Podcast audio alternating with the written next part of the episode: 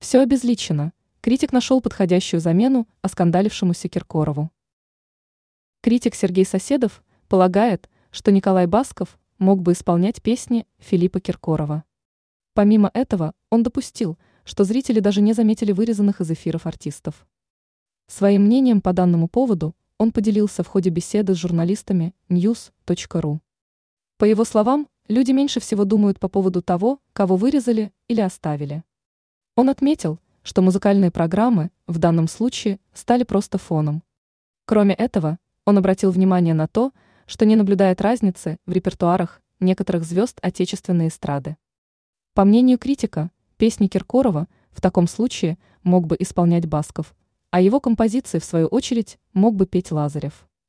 Они, согласно его заявлению, могли бы исполнять песни друг друга. Комментируя данную ситуацию, критик подчеркнул, что все это обезличено.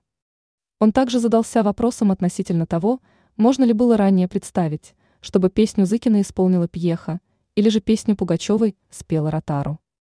Это, согласно его заявлению, было просто невозможным. Ранее стало известно о том, что Киркоров сделал заявление из Дубая после голой вечеринки.